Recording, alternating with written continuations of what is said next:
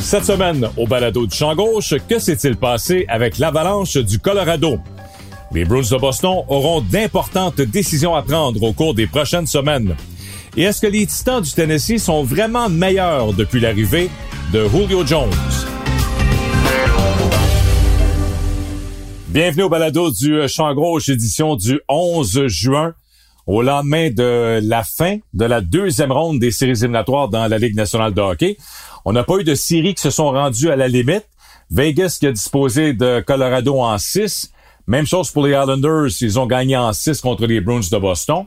Tampa Bay a gagné en 5 contre les Hurricanes et bien sûr le Canadien qui a disposé des Jets de Winnipeg en 4 matchs. Alors, aucune série du euh, deuxième tour va se rendre à la limite de ce match.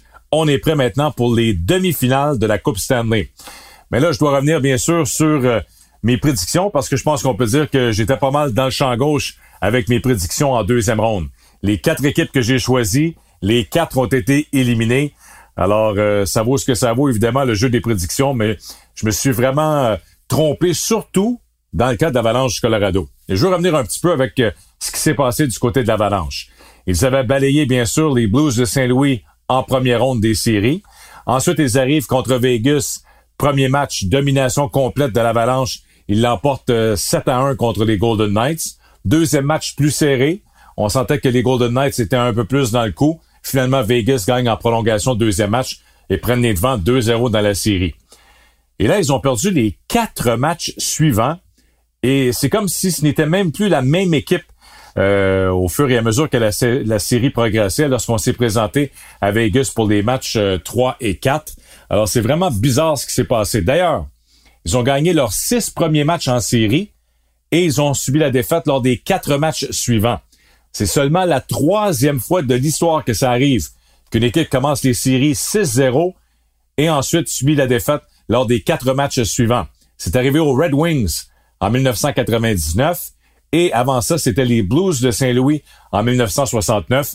Les Blues qui étaient une équipe d'expansion euh, de 67 dans la division euh, Ouest, dans la conférence de l'Ouest à ce moment-là. Et en 69, ils avaient perdu euh, quatre matchs de suite après avoir gagné leurs six premiers matchs en série. Quand on examine un peu plus en, détail l'élimination de l'Avalanche, je pense que ça commence évidemment devant le filet. Euh, Marc-André Fleury, lorsqu'il avait l'occasion de faire les arrêts clés, il l'a fait. Du côté de Philippe Grubauer, même s'il a eu une saison extraordinaire, on a vu qu'en série, ça a été un peu plus difficile. Surtout lorsqu'on avait besoin de l'arrêt clé, euh, de l'arrêt en prolongation, de l'arrêt en troisième période, euh, d'un moment clé dans le match. Grubauer n'a pas été en mesure de le faire. Fleury l'a fait et ça a été une grande différence dans cette série. L'autre point également, je pense que c'est la profondeur. Euh, lorsqu'on regarde l'avalanche, ça nous fait penser un petit peu à Toronto, ça nous fait penser un petit peu à Edmonton. Beaucoup d'emphase sur le premier trio. On a bien sûr McKinnon, Landeskog, Grantanen. à un moment donné, on a commencé à séparer Landeskog du premier trio pour donner un peu plus euh, d'équilibre aux quatre trios. Mais on n'a jamais été en mesure du côté de Jared Bednar, l'entraîneur-chef de l'Avalanche, d'établir un quatrième trio dans cette série. On avait Pierre-Édouard Bellemare, et là, on avait une rotation euh, chez les Alliés. Donc, on n'a jamais eu vraiment un vrai quatrième trio. Euh, évidemment, la perte de Nazim Kadri comme centre du deuxième trio a aussi fait mal, étant donné qu'il a été suspendu et n'est jamais revenu au jeu euh, des séries cette année. Il serait revenu au jeu s'il y avait eu un septième match contre les Golden Knights de Vegas. Et l'autre point également où la série a vraiment changé selon moi, c'est lorsqu'on a commencé avec de l'échec avant à mettre beaucoup de pression sur les défenseurs de l'Avalanche. Parce que les défenseurs de l'Avalanche, que ce soit euh, Samuel Girard, Devon Taves, euh, Kale McCarr, Ryan Graves, on aime patiner avec la rondelle, on aime transporter la rondelle, relancer l'attaque, contre-attaque rapide. Et là, on avait toujours la rondelle en fond de territoire. On devait travailler le long des rampes. Les Golden Knights s'imposaient physiquement. L'échec avant était là. On a donné beaucoup de, difficultés aux défenseurs de l'Avalanche. Et je pense qu'en bout de ligne, c'est ce qui a fait la différence dans la série. Donc, la profondeur des, Golden Knights, eux, pouvaient rouler à quatre trios. Euh, l'attaque est quand même bien diversifiée. Ça ne repose pas seulement sur le premier trio de Stone et Pacioretty. Le deuxième trio avec Marchesso, avec Riley Smith fait de l'excellent travail. Euh, Nicolas Roy est excellent comme centre du troisième trio. Et on a un quatrième trio qui s'impose physiquement. Alors, vous mettez tout ça ensemble et ça explique pourquoi les, euh, les Golden Knights ont été en mesure d'éliminer l'Avalanche. Mais quand même surprenant la tournure des événements pour euh, l'Avalanche Colorado qui semblait partie vraiment, ça semblait être leur année. Et là, on aura de grandes questions à se poser devant le filet. Euh, Philippe Grobauer est joueur autonome sans compensation. Il est en nomination pour le trophée euh, Vizina cette année. Mais j'ai bien hâte de voir ce qu'on va faire pour les prochaines saisons du côté de l'Avalanche parce que je pense que devant le filet, il y a encore un point d'interrogation. Alors voilà pour euh, la série Colorado-Vegas. Les Bruins contre les Islanders maintenant. Les Bruins ont perdu en 6 contre les Islanders. Là aussi, j'étais un peu surpris. Je croyais vraiment que les Bruins avaient une chance de battre les Islanders et d'accéder à la demi-finale de la Coupe Stanley. Bon, comment on explique l'élimination des Bruins? Là aussi, je pense qu'on peut jeter un coup d'œil vers les blessures. On a perdu deux gros morceaux à la ligne bleue. Euh, dans les séries du côté des Bruins de Boston. Kevin Miller avait été blessé dans la série contre les Capitals de Washington, avait subi une commotion cérébrale à la suite d'une mise en échec de Dimitri Orlov. Et Brandon Carlo, lui, avait été blessé dans la série contre les Islanders. Mise en échec de Carl Clutterbuck.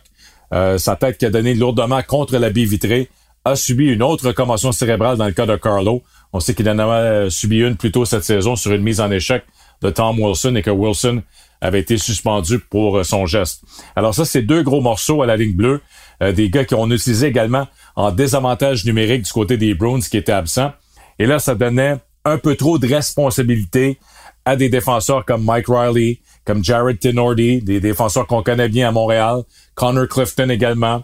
Euh, on a vu que Matt Grizzlick semblait vraiment fatigué en fin de série contre les Islanders. C'était un match difficile lors du match 6. Et l'autre point également, lorsqu'on parle de profondeur, dans cette série, troisième, quatrième trio des Bruins inexistant. Non seulement on ne les, on a pas vus, mais ils ont nuit aux Bruins de Boston. Et là, je parle de, Charlie Coyle comme centre sur le troisième trio. Et comme allié, on avait que ce soit Richie, DeBrusque ou Coleman qu'on a utilisé sur le troisième trio. Quatrième trio, la même chose avec euh, Curtis Lazar avant sa blessure, Sean Corrali, Chris Wagner lorsqu'on regarde ce groupe-là de sept attaquants qui ont joué sur les troisième et quatrième trio dans la série, un but, deux passes pour trois points en six matchs, moins 21. Moins 21, inacceptable euh, de la part du troisième et quatrième trio. Alors que chez les Islanders, c'est le contraire. Le troisième trio avec Pajot en tête, avec Carl Palmieri, avec Travis Zajac, on fait la différence. Des gros buts dans cette série.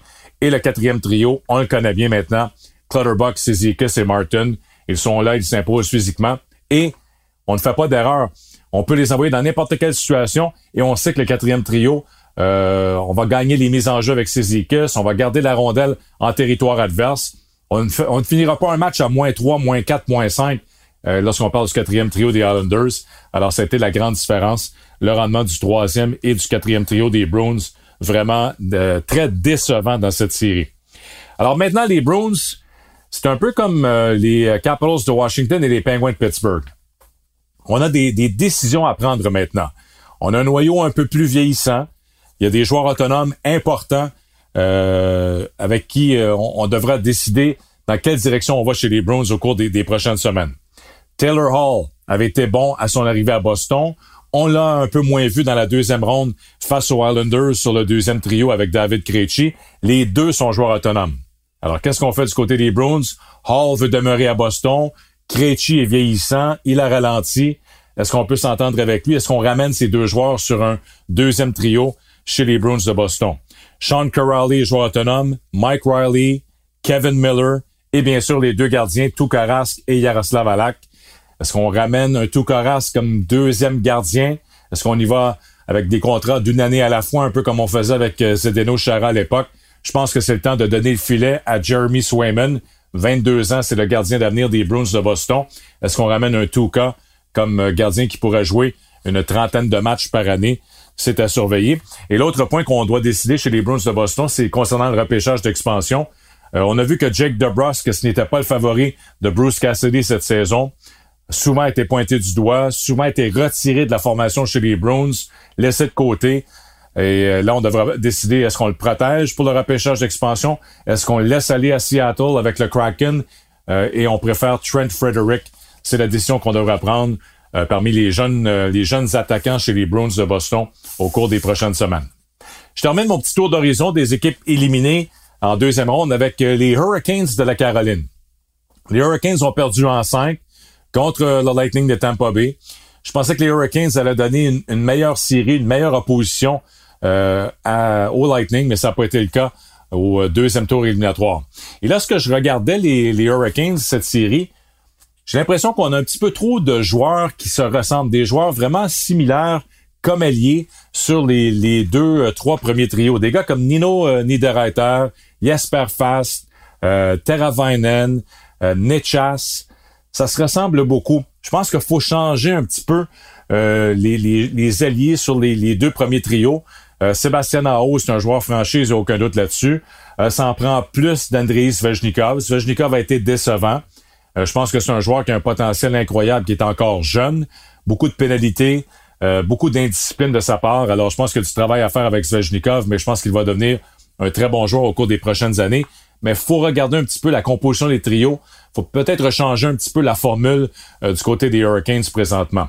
On a deux très bons défenseurs en Brett Pesci et Jacob Slavin.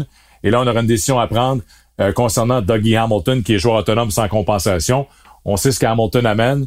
C'est un défenseur à caractère offensif, pas très bon, pas très fiable dans sa zone, mais marque 10 buts par année, est important sur le jeu de puissance. Alors, on aura une décision à prendre dans le cas de Dougie Hamilton. Est-ce qu'on lui offre un contrat en tant que joueur autonome?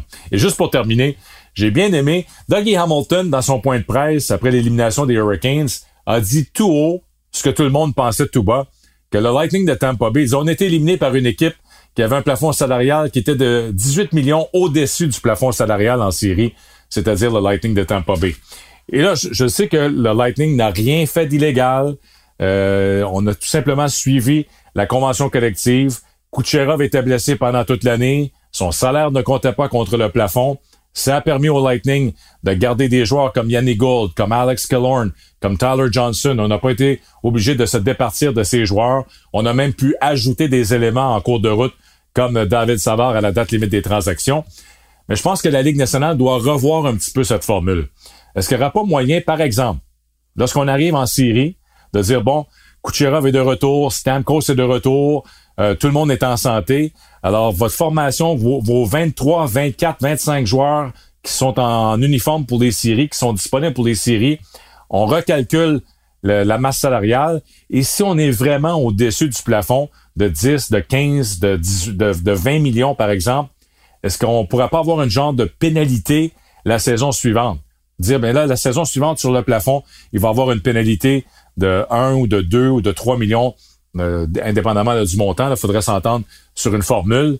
je pense que ce serait quelque chose à revoir du côté de la Ligue nationale de hockey pour éviter justement que des équipes contournent un petit peu la convention collective, qu'on cache des joueurs euh, sur la liste des, euh, blessés à long terme et que ces joueurs reviennent dans les séries d'après-saison. Alors, c'est un pensez-y bien. Je, ne dis pas que c'est pour cette raison que le Lightning est rendu en, demi-finale de la Coupe Stanley. C'est une, une, très bonne équipe, mais évidemment que euh, ça a permis à Julien Brisebois et compagnie de, de travailler pendant la saison et de garder certains joueurs qu'on aurait dû se départir si Kucherov avait été en santé pendant toute l'année. On aurait été euh, au-dessus du euh, plafond salarial. Alors voilà donc pour le bilan de la deuxième ronde des séries.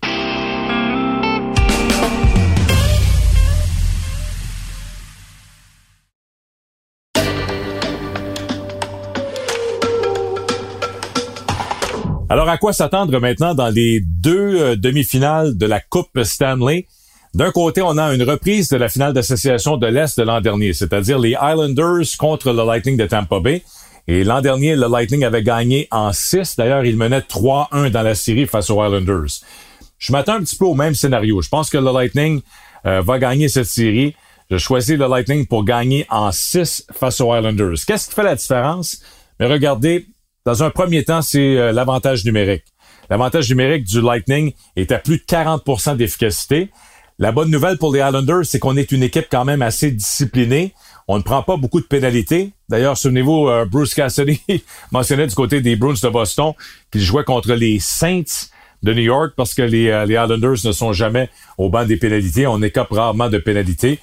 Alors ça, c'est la bonne nouvelle pour Barry Trotz. Mais l'avantage numérique du Lightning, euh, c'est de loin le meilleur jeu de puissance présentement de la Ligue nationale. Lorsqu'on a Victor Edman dans le haut de la zone et qu'à sa droite, c'est Nikita Kucherov, à sa gauche, c'est Steven Stamkos pour des tirs sur réception avec Point, avec euh, Alex Killorn devant le gardien. C'est vraiment euh, un très bon jeu de puissance. Donc, à éviter le banc des pénalités chez les Islanders dans cette série. L'autre point également, c'est qu'il faut donner avantage à André Vasilevski. Le, Lightning a le meilleur gardien au monde présentement en Vasilevski, le meilleur gardien de la Ligue nationale. Euh, on l'a vu encore une fois obtenir un jeu blanc dans le, dernier match de la série. Alors Vasilevski vers la mort, nettement avantage du côté du Lightning de Tampa Bay dans cette série. L'autre point également, c'est qu'on l'a vu, le, Lightning peut jouer à quatre trios. Euh, lorsqu'on avait besoin euh, d'une bonne performance du troisième trio. On l'a eu dans la série face aux Hurricanes. Euh, du quatrième trio également. Le troisième trio, c'est Gold, Coleman et Barclay Goodrow. On les a vus l'an dernier dans les séries. Ça se poursuit cette année. Ils font de l'excellent travail. Le quatrième trio a été surprenant également contre les Hurricanes. Euh, Tyler Johnson avec Ross Colton et avec Pat Maroon font du bon travail d'échec avant, de garder la rondelle en fond de territoire. Colton la recrue euh, a été a marqué un gros but dans la série euh, face aux Hurricanes. Alors là aussi, c'est un, trio qui fait en sorte que euh, John Cooper peut jouer à quatre trios. On sait bien sûr avec Palat, Kucherov et Braden Point au centre. Point qui joue encore une fois du hockey extraordinaire depuis le début des séries, a été très bon face aux Hurricanes. Et bien sûr le trio de Cirelli avec Stamkos et Killorn. Alors, la profondeur du Lightning dans cette série, je pense qu'on peut rivaliser avec les quatre trios des Islanders sans problème. On a même plus de punch à l'attaque, évidemment, du côté du Lightning. Et à la ligne bleue, Edman, c'est la différence. Euh, les Islanders n'ont pas de Victor Edman. Ils ont Pollock et Pelleck qui sont très bons, mais ils n'ont pas de Victor Edman, un carrière de cette trempe. Et faut pas oublier non plus, Ryan McDonough, présentement, joue du très gros hockey, bloque beaucoup de lancers à la ligne bleue pour le Lightning. Et j'ai bien aimé Mihail Sergachev qui s'améliore continuellement. Alors, pour euh, tous ces facteurs, toutes ces raisons, je favorise le Lightning pour gagner en 6 face aux Islanders de New York. Dans l'autre série, évidemment, c'est un conte de fait présentement. C'est toute une histoire, euh, celle du Canadien qui est passé à un but en prolongation d'être éliminé en cinq matchs par les Maple Leafs et maintenant ils sont dans le carré d'as. Mais là, on vient de voir Vegas. Évidemment, il faut faire attention. Là, je me suis fait prendre la dernière fois. Euh, j'étais convaincu que l'Avalanche allait gagner la Coupe Stanley, gagner facilement contre Vegas et euh, gagner, euh, soulever la Coupe cette année. Alors, faut faire attention, mais ce qu'on vient de voir de Vegas, j'ai l'impression que ça va donner toute une série aux Canadiens. La question maintenant, est-ce que on peut arrêter l'attaque, la relance, la vitesse des Golden Knights? Est-ce que défensivement, on peut faire le travail du côté du Canadien? Ce sera la, la grande question. Parce que lorsqu'on regarde présentement euh, du côté des Golden Knights.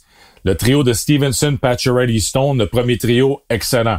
Le deuxième trio, euh, avec Marchessault, avec William Carlson, avec Riley Smith, là aussi, offensivement, beaucoup d'échecs avant, beaucoup de chances de marquer.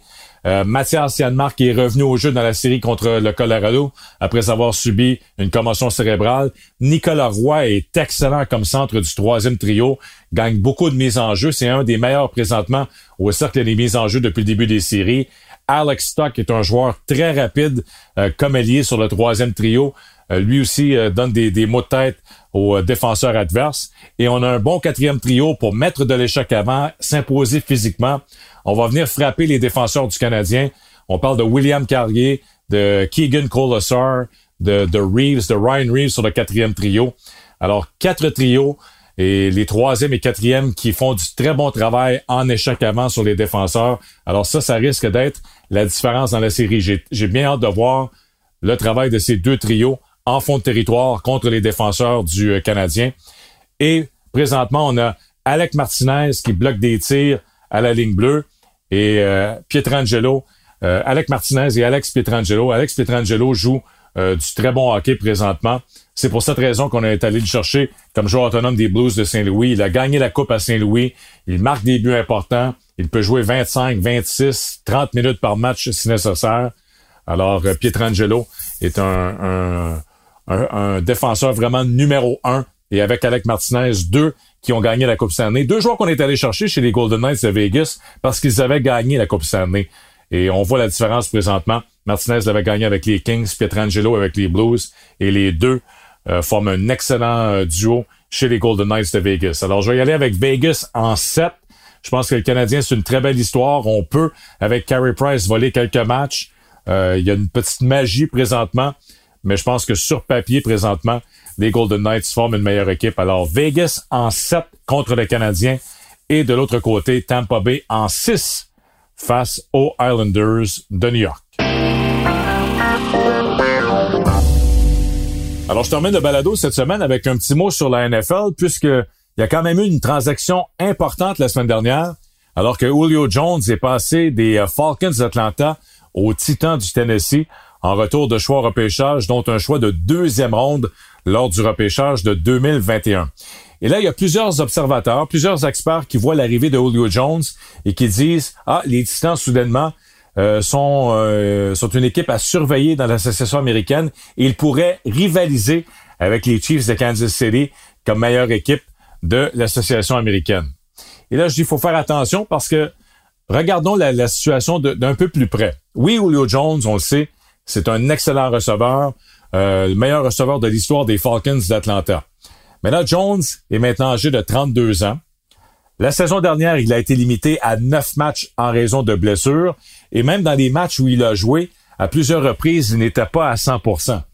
Quatre fois, dans les euh, neuf matchs qu'il a amorcés avec les Falcons l'an dernier, il a été limité à cinq attrapés ou moins.